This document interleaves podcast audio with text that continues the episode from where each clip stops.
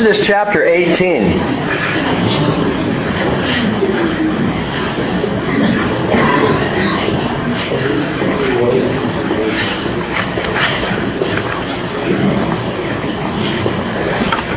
Now I'm feeling a little punky this morning. I don't know if I'm just worn down or getting something or, or what, but I'm going to keep my stool nearby just because I don't want to don't want to hit the floor on you here. Exodus chapter 18, beginning of verse 13. Exodus 18, 13. Anyone else need a Bible? Hands up. We'll get them to you. Exodus 18, verse 13. It came about the next day that Moses sat down to judge the people, and the people stood about Moses from the morning until the evening. Now, when Moses' father in law saw all that he was doing for the people, he said, What is this thing that you are doing for the people? Why do you alone sit as judge, and all the people stand around you from morning until evening? Moses said to his father in law, Because the people come to me to inquire of God. And when they have a dispute, it comes to me, and I judge between a man and his neighbor and make known the statutes of God and his laws. Now, Moses' father in law said to him, The thing that you are doing is not good. You will surely wear out both yourself and these people who are with you, for the task is too heavy for you. You cannot do it alone. Now listen to me. I will give you counsel, and God be with you. You be the people's representative before God, and you bring the disputes to God. Then teach them the statutes and the laws, and make known to them the way in which they are to walk and the work they are to do. Furthermore, you shall select out of all the people able men who fear God men of truth, those who hate dishonest gain, and you shall place these over them as leaders of thousands, of hundreds, of fifties, and of tens. Let them judge the people at all times, and let it be that every major dispute they'll bring to you, but every minor dispute they themselves will judge, so it will be easier for you, and they will bear the burden with you. If you do this thing and God so commands, then you will be able to endure, and all these people also will go to their place in peace. So Moses listened to his father-in-law and did all that he said. Moses chose able men out of all Israel and made them heads over the people, leaders of thousands, of hundreds, of fifties, of tens. They judged the people at all times, and the difficult dispute they would bring to Moses, but every minor dispute they themselves would judge. Then Moses bade his father-in-law farewell, and he went his way into his own land. Father, would you give us this morning insight into these things and into this story? Help us to see, Father, the arrangement of these things and the, the, the, way that, that Moses governed the people, and may we see application and understanding. But not only, Father, may we see this type of application for a human government, but for, for this very church, for this fellowship, may we understand these things in terms of how you would have this church be led. But Father, also I pray in the hearts and lives of each of us, in our families, may we see how leadership should happen there. May we, in our own personal lives, learn, Father, from the actions of Jethro and Moses, how it is we can lead out in this world. Holy Spirit, be our teacher this morning. We invite you to, to guide us into these words in Jesus' name. Amen. Well, I'm now the proud father of a 14 year old, a 12 year old, and an 8 year old as of Friday. Hayden's birthday was Friday. We had nine eight year old boys in this little house over here on Friday night. Count them nine. Anything over two eight year old boys is more like 15 or 20, and it just compiles from there. It was absolutely insane. And Cheryl had the brilliant idea, and it was brilliant. It was a great idea. The, the boys loved it. We were going like this. But to have a pirate party. And so we had a pirate party, complete with plastic pirate swords. Now think about this. Put plastic swords in the hands of nine eight year old boys and give them free time. Constant noise. The first hour of the party, we just sat there going, What have we done? Lord, protect us. Jesus, come soon. And we were ready to go. We had a full house and we had full hands. It was it was out, outrageous, unbelievable. Cheryl's mom was there. Cheryl's dad walked in about two hours into the party after a long day at work and did one of these. Okay. He was there a sum total of, I think it was two minutes, and I was begging him, please take me with you. Take me with you. It was a full night, and we had full hands. And Moses' hands in this picture are full. Not nine, eight-year-old boys, but 600,000 whiny babies. We've already seen so far how Israel has taken to this whole sojourning thing, and it's not real good. They're whiners, they're complainers, they're grumblers, and now Moses from morning till night is sitting down as they bring their whining and complaints to him, and he's got a deal. And they didn't even have pirate swords. but they were out of control, and Moses had to deal with all of this. So along comes Jethro with some really good advice. Advice that has been the basis of, of sermons and teachings on leadership and organization for 2,000 years. For longer than that, I imagine, but churches, I've heard many sermons where a pastor will draw from this passage and say, see, this is how you do it. You can't do it alone. This is how you develop leadership. Leadership. Well, I'd like us to enter for a few moments this morning Jethro's School of Leadership and see what it is that we can learn from Jethro and from Moses and from how this situation is handled. And I want to caution you as we go forward to take heed because things may not really be as they seem. Beginning back in verse 17, it tells us Moses' father-in-law said to him, The thing you're doing is not good. You'll surely wear out both yourself and these people who are with you, for the task is too heavy for you. You cannot do it alone. Let me give you quickly four principles of leadership that we see from Jethro here. Four principles that we can actually apply to our families, to our personal life, to the church, to business. And they're good principles. Number one, effective leadership is not solitary, it's a plurality. Effective leadership is not solitary. It said that the loneliest place in the world to be is at the top. And folks, I don't believe that's the loneliest place because there are so few people there, as much as the fact that no one person belongs up there alone. No one person has what it takes to by themselves lead anybody. A family, a church, a business, an organization, no one person has that capability. And when you see effective organizations run, what you typically see is a leader who is surrounded by good people. Surrounded, not alone in what he's attempting to do. Churches in America, the average size of the church in America is less than 100. Why is that? Because there are so many pastors who get out there and, and decide that they're going to do it. And they attempt to do it alone. And they teach their people that if you need spiritual advice, counsel, wisdom, whatever, you come to the pastor. You've heard me say it before, and I will say it again. You're welcome to ask for my opinion, but don't think of me more highly than you ought. Because one person does not have all the answers. It's why in this church we have elders.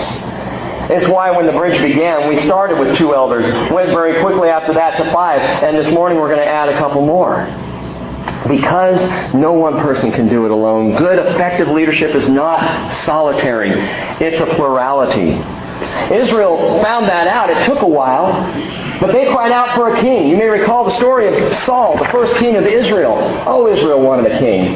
They looked out at all the other cultures and countries and nations and they said, they all have kings. Why can't we have a king too? And the Lord's, you know, looking down and I imagine thinking, what am I? if not your king. But they wanted a king. And so they got Saul. And Saul was a solitary man. Get it? Solitary. He did it himself. He was alone and he fell apart. He did not function well. No man can be by themselves that kind of leader. You know what the most ideal type of government there truly is in the world?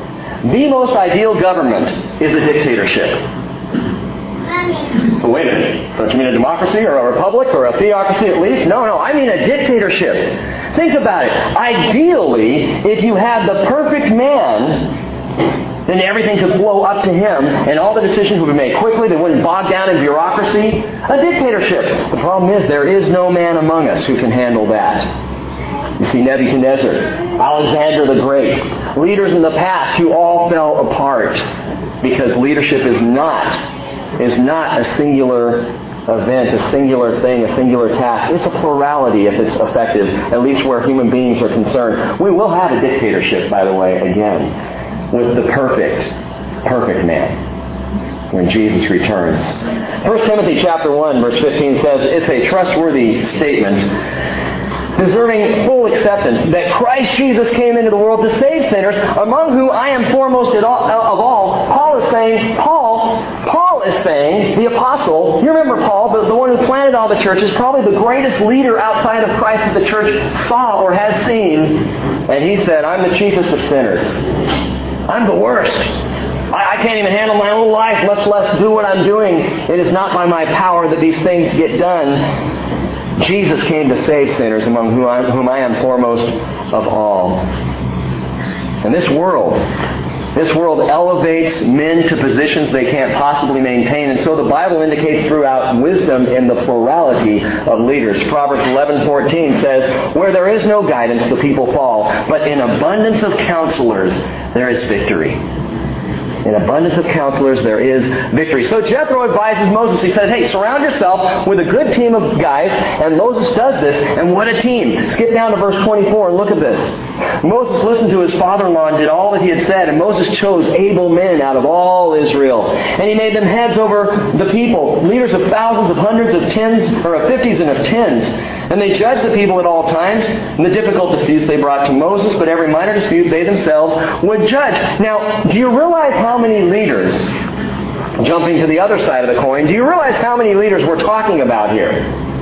There's a description of leaders over thousands, and then over hundreds, and then over fifties, and over tens. Now, I did the math. I got out a calculator. I needed the help. And I figured out that this would require 78,600 leaders just to cover the 600 whining men in this great bureaucracy.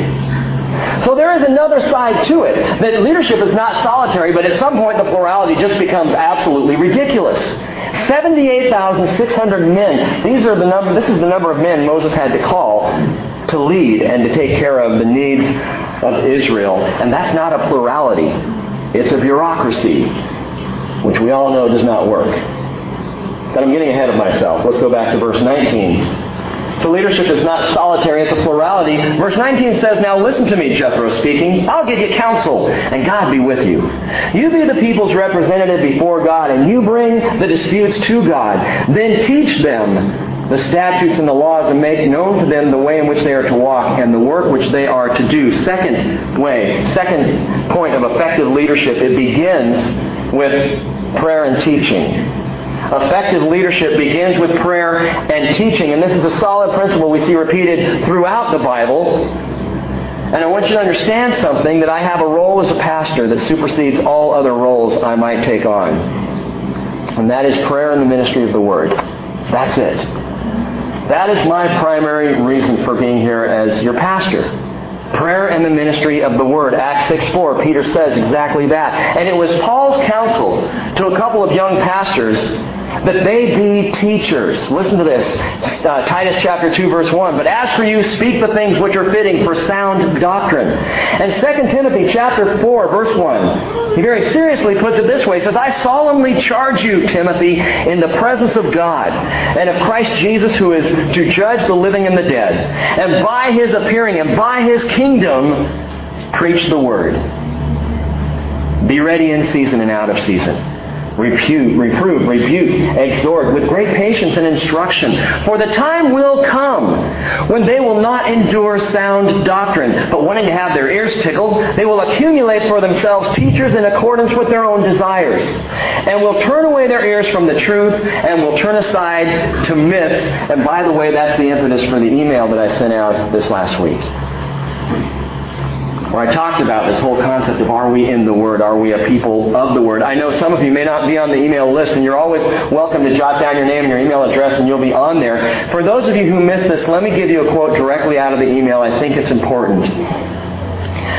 I wrote that I'm concerned for those who think that Sunday morning Phillips are enough for the week who believe that a quick scan of the Word for 45 minutes or so can sustain and grow a faith in the world in which we live. Or worse, who think that loose affiliation or association with a church is all that's necessary for life in Christ. If you're limiting your time with Jesus to, quote, Sunday morning drive-by teaching, I plead you to take real steps toward receiving the word as truly and deeply implanted in your heart. That's what James said. James chapter 1 verse 21. In humility, receive the word implanted. But we have this, this attitude, this American attitude about church that says, I show up, I get my grace points, and I'm off for the week. And then we wonder why we're stressed out, and we wonder why we get angry, and we wonder why we get overwhelmed in the world. And all the while, God is saying, if you will be in the Word, if you will listen to sound doctrine, it will impact and change your life. If you're stressed out about things, if life is difficult, the first place you need to be is not taking time off from the Lord and His Word, but going to the Lord and His Word. And I'm just telling you the way it is. I grew up going to church, folks. I know all the rhetoric. I listen to pastor after pastor after pastor make people feel guilty for not being there and not being in attendance. And I am not talking, not talking. I'm not talking about attendance here.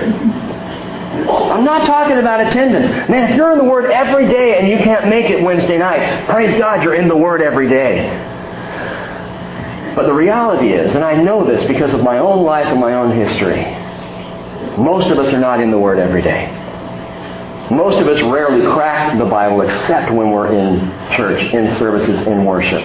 Oh, that we would all wake up every morning and open up God's Word and study it and pray it and be with the Lord in fellowship. That would be wonderful. That would be the ideal. And certainly that's what I believe He calls us to. But at least, at minimum, would you be in an effective Bible study? I'm encouraging you all to do this so that we can get really big as a church. No. Honestly, whether there's 12 people on a Wednesday night or 1,200, it really doesn't make any difference to me. I'm going to study it and teach it either way. But who it makes a difference for is you. It's you. And as a pastor, that's the charge. And it, I hope nobody feels guilty about where you're at in attendance and Bible study and all that. That's not the point either. Oh man, I'm, I'm, I'm terrible. I say, I just can't be in the Word enough. And three days from now, back to life and just feeling guilty. God doesn't want you to feel guilty. He wants you to feel strong. He wants you to feel led powerfully, effectively. And that's how we do it. Effective leadership begins with prayer and teaching. And last week we spent the whole message on prayer and the importance of us being before the Lord and talking to the Lord. Gang, the Lord invites us to much more than a cursory glance at the Scriptures once a week. And again, Understand it's your choice. Nobody from the bridge, not myself, not any of our elders are going to track you down and bang a Bible on your head and say, What's the matter with you? Why aren't you there? But if you want the strength to endure, if you want the power to move from one day to the next, to deal with all that you have on your hands, whether it's nine, eight year olds or an entire company, then I encourage you, I implore you, I plead with you. Be in the Word. Be in the Word. I speak as one whose experience is when I'm in the Word, I'm strong, and when I'm out of it, I am weak. And that's me.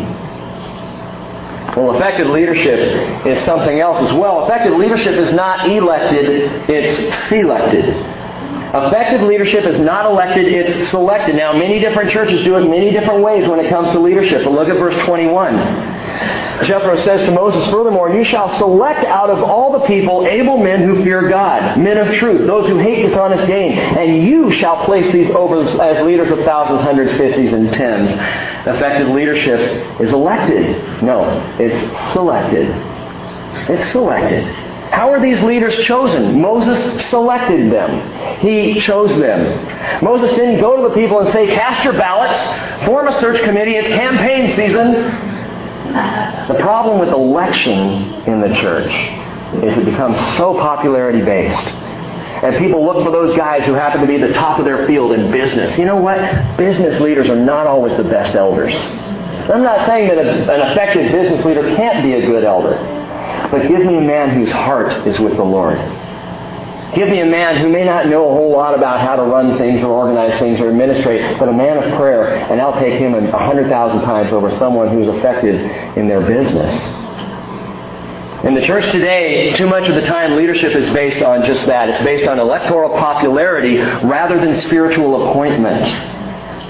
Rather than selection. Titus chapter 1 verse 5. Paul says to Titus, again a young pastor, For this reason I left you in Crete, that you would set in order what remains and appoint elders in every city as I directed you. Whose role, whose responsibility was it in the early church to appoint elders? It was the pastors. Timothy did.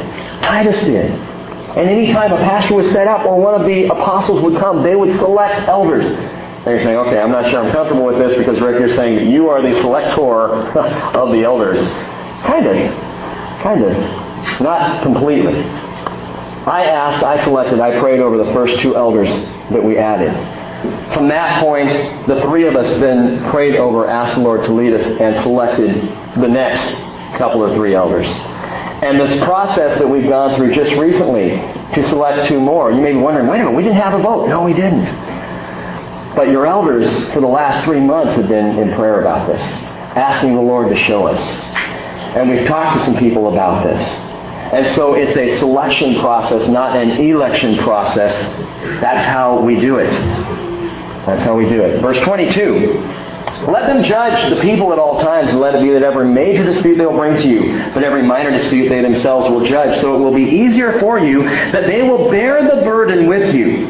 If you do this thing, and God so commands, then you will be able to endure, and all these people also will go to their place in peace. Number four, effective leadership increases longevity. Effective leadership increases longevity, and that sounds just like out of a business seminar, and that's good. Effective leadership increases longevity. Jethro says, listen, Mo, you'll have greater endurance if you don't do this by yourself. The people will be more peaceful. And if God so commands, we're talking about smooth sailing. You'll have a longer term of leadership because you won't be handling it all yourself. You won't be burning out. And the people themselves will find more peace because they won't be frustrated trying to get to you. They'll be able to get to someone else who can help with the problems. Effective leadership increases longevity. Now, I told you all that to tell you this. What's ironic to me is that Moses takes Jethro's advice, but does not have smooth sailing. He ends up with an ineffective leadership.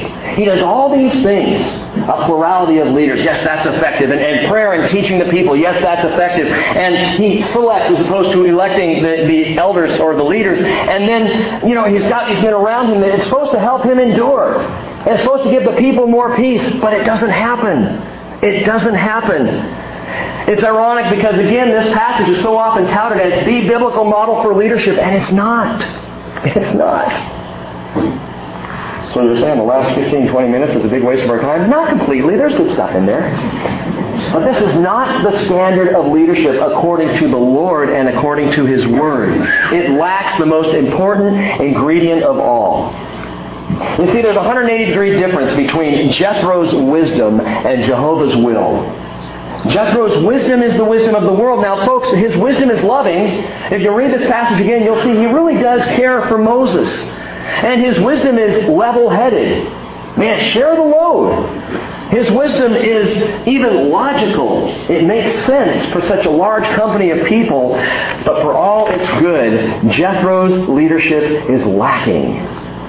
It's lacking one primary ingredient. Without even leaving this passage, some huge problems arise. They're very clear. First of all, Jethro presupposes that Moses is alone. You can't do this on your own, Moses, he says. Jethro thinks Moses is by himself. He's not. Moses is not alone in this leading of Israel, is he? Exodus chapter 3, verse 11. Moses said to God, Who am I that I should go to Pharaoh, and that I should bring the sons of Israel out of Egypt? And God said, Certainly I will be with you. Moses wasn't alone. He had the creator of the universe as his authority, as his leader. God said, I'll be with you, and this will be the sign to you that it is I who have sent you. Exodus 3:12. And when you have brought the people out of Egypt, you shall worship God at this mountain. Interesting. God said, You're going to worship at this mountain. What mountain? Mount Sinai. Where's Moses right now when Jethro comes with his wisdom? Mount Sinai. Moses has now come full circle, returned to the place where God says, Here's the proof that I'm with you. You're going to get this people back here. There is a time yet to come, a time in the future, when you will find yourself with all the people of Israel gathered around Mount Sinai. Well, Moses is here. He's here. Proof of the pudding. God says, I'm with you. Moses can honestly say, wow, he has been. Can we say that? As we've looked through Exodus and our study so far, has God been with Moses? Is not it obvious and absolutely clear that the Lord, His power, His majesty, His might, His care, He has been with Moses the whole way? No doubt. Jethro is wrong. Moses is not alone. Jethro also says, if God so commands you, do this. Well, God didn't so command him. I scan this passage over and over. Where does it say that the Lord said, Yes, Moses, good idea, Jethro, go for it? He doesn't. He doesn't. There is no command from God for Moses to set up this leadership. Apparently, up to this point, as far as God's concerned, Moses is doing fine and doesn't need the extra help, at least not yet. Isaiah chapter 40, verse 33, one of the most powerful verses in all of Scripture, gives us insight into God's way of doing things. They who wait upon the Lord shall renew their strength. They shall mount up with wings as eagles. They shall run and not be weary. They shall walk and not faint. And Moses, if you need to renew your strength, there is a way, but Jethro's school of leadership is not it. That's not it. It's the wisdom of the world. Numbers chapter 11. Numbers chapter 11. While you're flipping there, the last thing that we know from the passage that we can understand from the Bible is that Jethro's wisdom does not help Moses endure, nor does it bring peace to the people. Well, how do we know that? Look at verse 10, Numbers 11. Now Moses heard the people weeping throughout their families, each man at the doorway of his tent. And the anger of the Lord was kindled greatly, and Moses was displeased. Do you see what's happening here? He's got the leadership. He's got the plurality. He's got the 78,600 men in all areas to take care of the needs of the people. But they're in the tents of, in the doorways of their tents weeping. They're so upset. They're so confused. They're so lost. They're so frustrated. This whole passage talks about them complaining and complaining and complaining. Moses' government, Jethro's great school of leadership, has failed. And so Moses said to the Lord, why have you been so hard on your servant? Why have I not found favor in your sight? That you have laid the burden of all this people on me, Moses says. On me? What about your 78,600 men? Moses still feels the burden of all the people. Was it I who conceived all this people, Moses said? Was it I who brought them forth that you should say to me, carry them in your bosom as a nurse carries a nursing infant? To the land which you swore to their fathers. Where am I to get meat to give all this people? Now they've had quail. They've already had the meat taken care of. That, that miracle has been seen and known. For they weep before me, saying, Give us meat that we may eat. I alone am not able to carry all this people, because it is too burdensome for me. So if you're going to deal thus with me, please kill me at once. If I have found favor in your sight, do not let me see my wretchedness. Moses is at the bottom of the barrel, gang. He is one step from suicide. In fact, I don't know if there's a word for it. Godicide? Deicide? He's saying, God, kill me. I'm not going to do it myself. I know that would probably upset you. So just kill me. Take me out, Lord. You do it. I'm done. I can't handle my life anymore. Anyone been there? I can't handle it anymore. I'm through. I'm fed up. It's too hard, Lord. And that's where Moses is. Hey, Moses, how's Jethro's bureaucracy working out for you? Not so good. His wisdom is not bad. The problem is Jethro's wisdom is human. And Paul says in 1 Corinthians 3.19, the wisdom of this world is foolishness. It's foolishness before God. By the way, Jethro's counsel ultimately created an organization out of which would later grow another Jewish organization known as the Sanhedrin that would gather together 1500 years later and call for the crucifixion of God's answer to the world's problems. Man's organization. Versus God's. And all of this, gang, all of this because Jethro's wisdom lacked one key ingredient of Jehovah's will. One thing is completely missing. One thing that Moses and the leaders needed that they did not at that time have, but they're about to receive. Look at verse 16 of Numbers 11. The Lord therefore said to Moses, Gather for me 70 men. Just 70, not 78,000, 70 from the elders of Israel, whom you know to be elders of the people, and their officers, and bring them to the tent of meeting, and let them take their stand there with you. Then, watch this, then I will come down and speak with you there, and I will take of the Spirit Spirit who is upon you. And I will put him upon them. And they shall bear the burden of the people with you, so that you will not bear it alone. Skipping down to verse 25. Then the Lord came down in the cloud and spoke to him. And he took of the Spirit. We're talking the Holy Spirit here, gang. He took of the Spirit who was upon Moses and placed him upon the 70 elders. And when the Spirit rested upon them, they prophesied, but they did not do it again. The Holy Spirit is the key, the missing element, the one thing that was lacking in Jethro's wisdom. Yes, those are effective leadership principles. And you can take all four of those principles we talked about before, Jethro's wisdom, and apply them in, in worldly business, and they would be sound advice. But they lack the one thing that is most needed when you're talking about the organization of God's people, and that's God's Holy Spirit, without whom no church has a right to rule or lead or go forward. Whose church is this, anyway, the Bridge Christian Fellowship? It's not mine. It's not Rod's. Not Mike's. It's the Lord's church. And that being the case, who is the leader of this church? Pastor Rick? Please, no. The Lord is. God, by His Holy Spirit, will lead us, has led us. He's brought us to our own spiritual mountain, has He not? And He will lead us on His Holy Spirit. Not my spirit or anyone else's here. In 1 Corinthians chapter 2 verse 4, Paul says, My message and my preaching were not in persuasive words of wisdom, but in demonstration of the Spirit and of power, so that your faith would not rest on the wisdom of men, but on the power of God. Isn't that what we're looking for? Is that not what we want? J. and McGee, J. Vernon McGee, who I just absolutely love. I used to hate listening to him on the radio because his accent just drove me nuts. But I'm to the point now where I just love it. He's on the radio. I can't, yeah, I can't turn it off because he, you know, he's got that southern drawl, and he just he just draws you in because he teaches the word. Listen to what he said about this. He says God does not need a method, an organization, numbers, a system, a ritual, or even good works. God sweeps aside all the wisdom of the world so that there is nothing between your soul and Him. Oh, that's what I want. The wisdom of the world and the wisdom of God are contradictory, so much so that one is wisdom and the other one is absolute foolishness. So how you doing? Are your hands full? Are you overwhelmed or feeling a bit stressed or, or overcome in life? Are you feeling beat up maybe or ill used at work or in the home?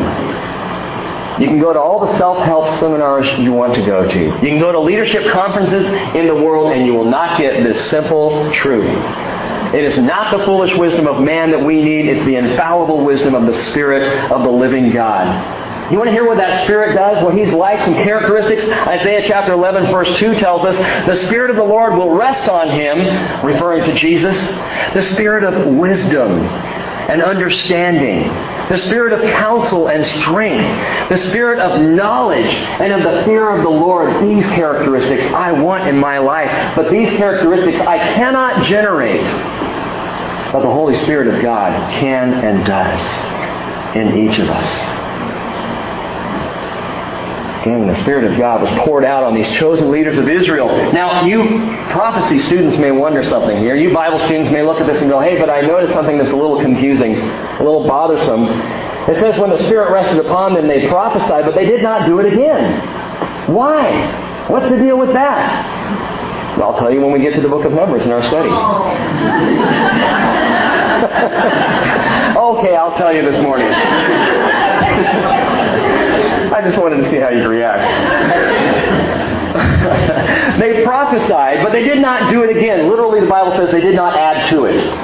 In that moment, the Holy Spirit fell upon them, was poured out on these 70 elders, and they began to prophesy. And the prophecy here, listen, was similar to the speaking in tongues that happened twice in the book of Acts. I'm not talking about speaking in tongues in general. That's another topic for another time. But two times in the book of Acts, God poured out His Spirit on someone and they began to immediately speak in tongues before they were saved. At least seemingly so. Proving to the people standing there who were saved people that God had accepted them. It happened to Cornelius and his family in Acts chapter 10. In Acts chapter 19, there's another group of guys, about 12 guys, who were baptized in the baptism of John. And when they met up with the apostles, they said, We've never heard of any other baptism. And boom, they began speaking in tongues. It's the same reason, I believe, that that happened, that the 70 elders of Israel who Moses chose began to prophesy. What is that reason?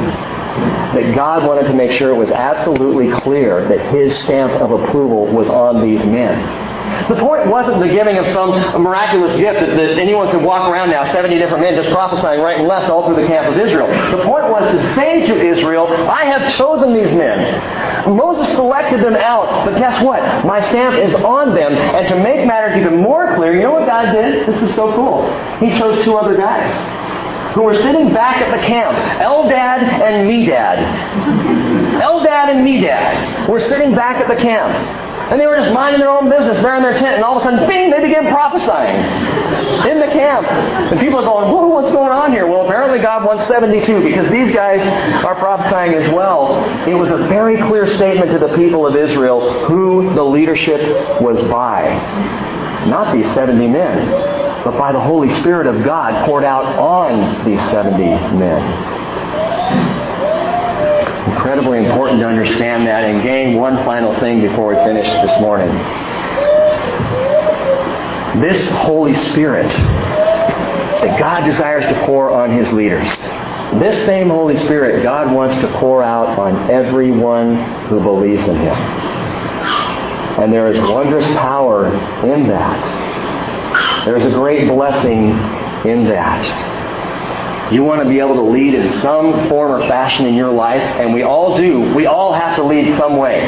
Whether it's just with friends, in marriages, we all are required at some point to be leaders. And if you want to effectively lead with the Spirit of God, you can do so as He desires to pour His Holy Spirit out on you. Acts chapter 2, verse 17.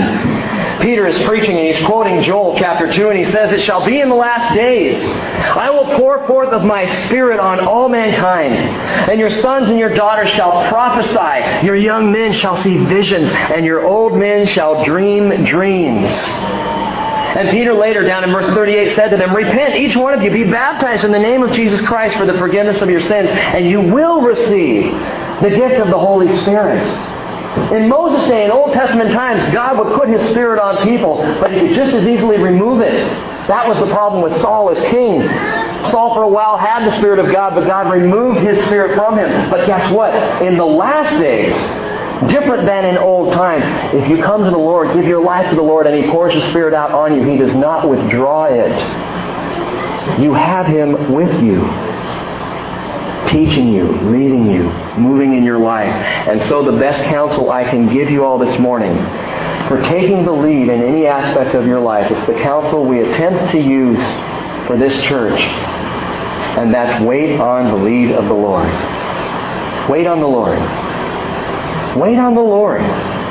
The reason we're still in this barn right now, which we all actually love so much, is we're waiting on the Lord.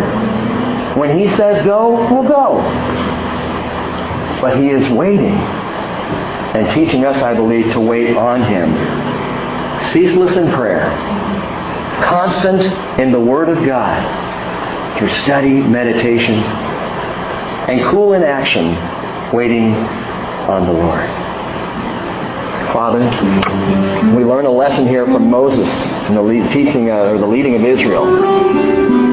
God, we see how Moses took Jethro's advice and did not wait for your leadership at that point. And Lord, what a wonderful picture to see Moses come all the way around with all the human support and structure and strength that you would think he'd need, and it didn't work. And we are reminded this morning, Father, that human leadership does not work. And so we seek and pray for the Bridge Christian Fellowship godly leadership, spirit driven, spirit led, spirit filled leadership. Men to stand up and be counted as elders, not chosen, Lord, by popularity, but by prayer. Not called out, Lord, by men, but by your Spirit.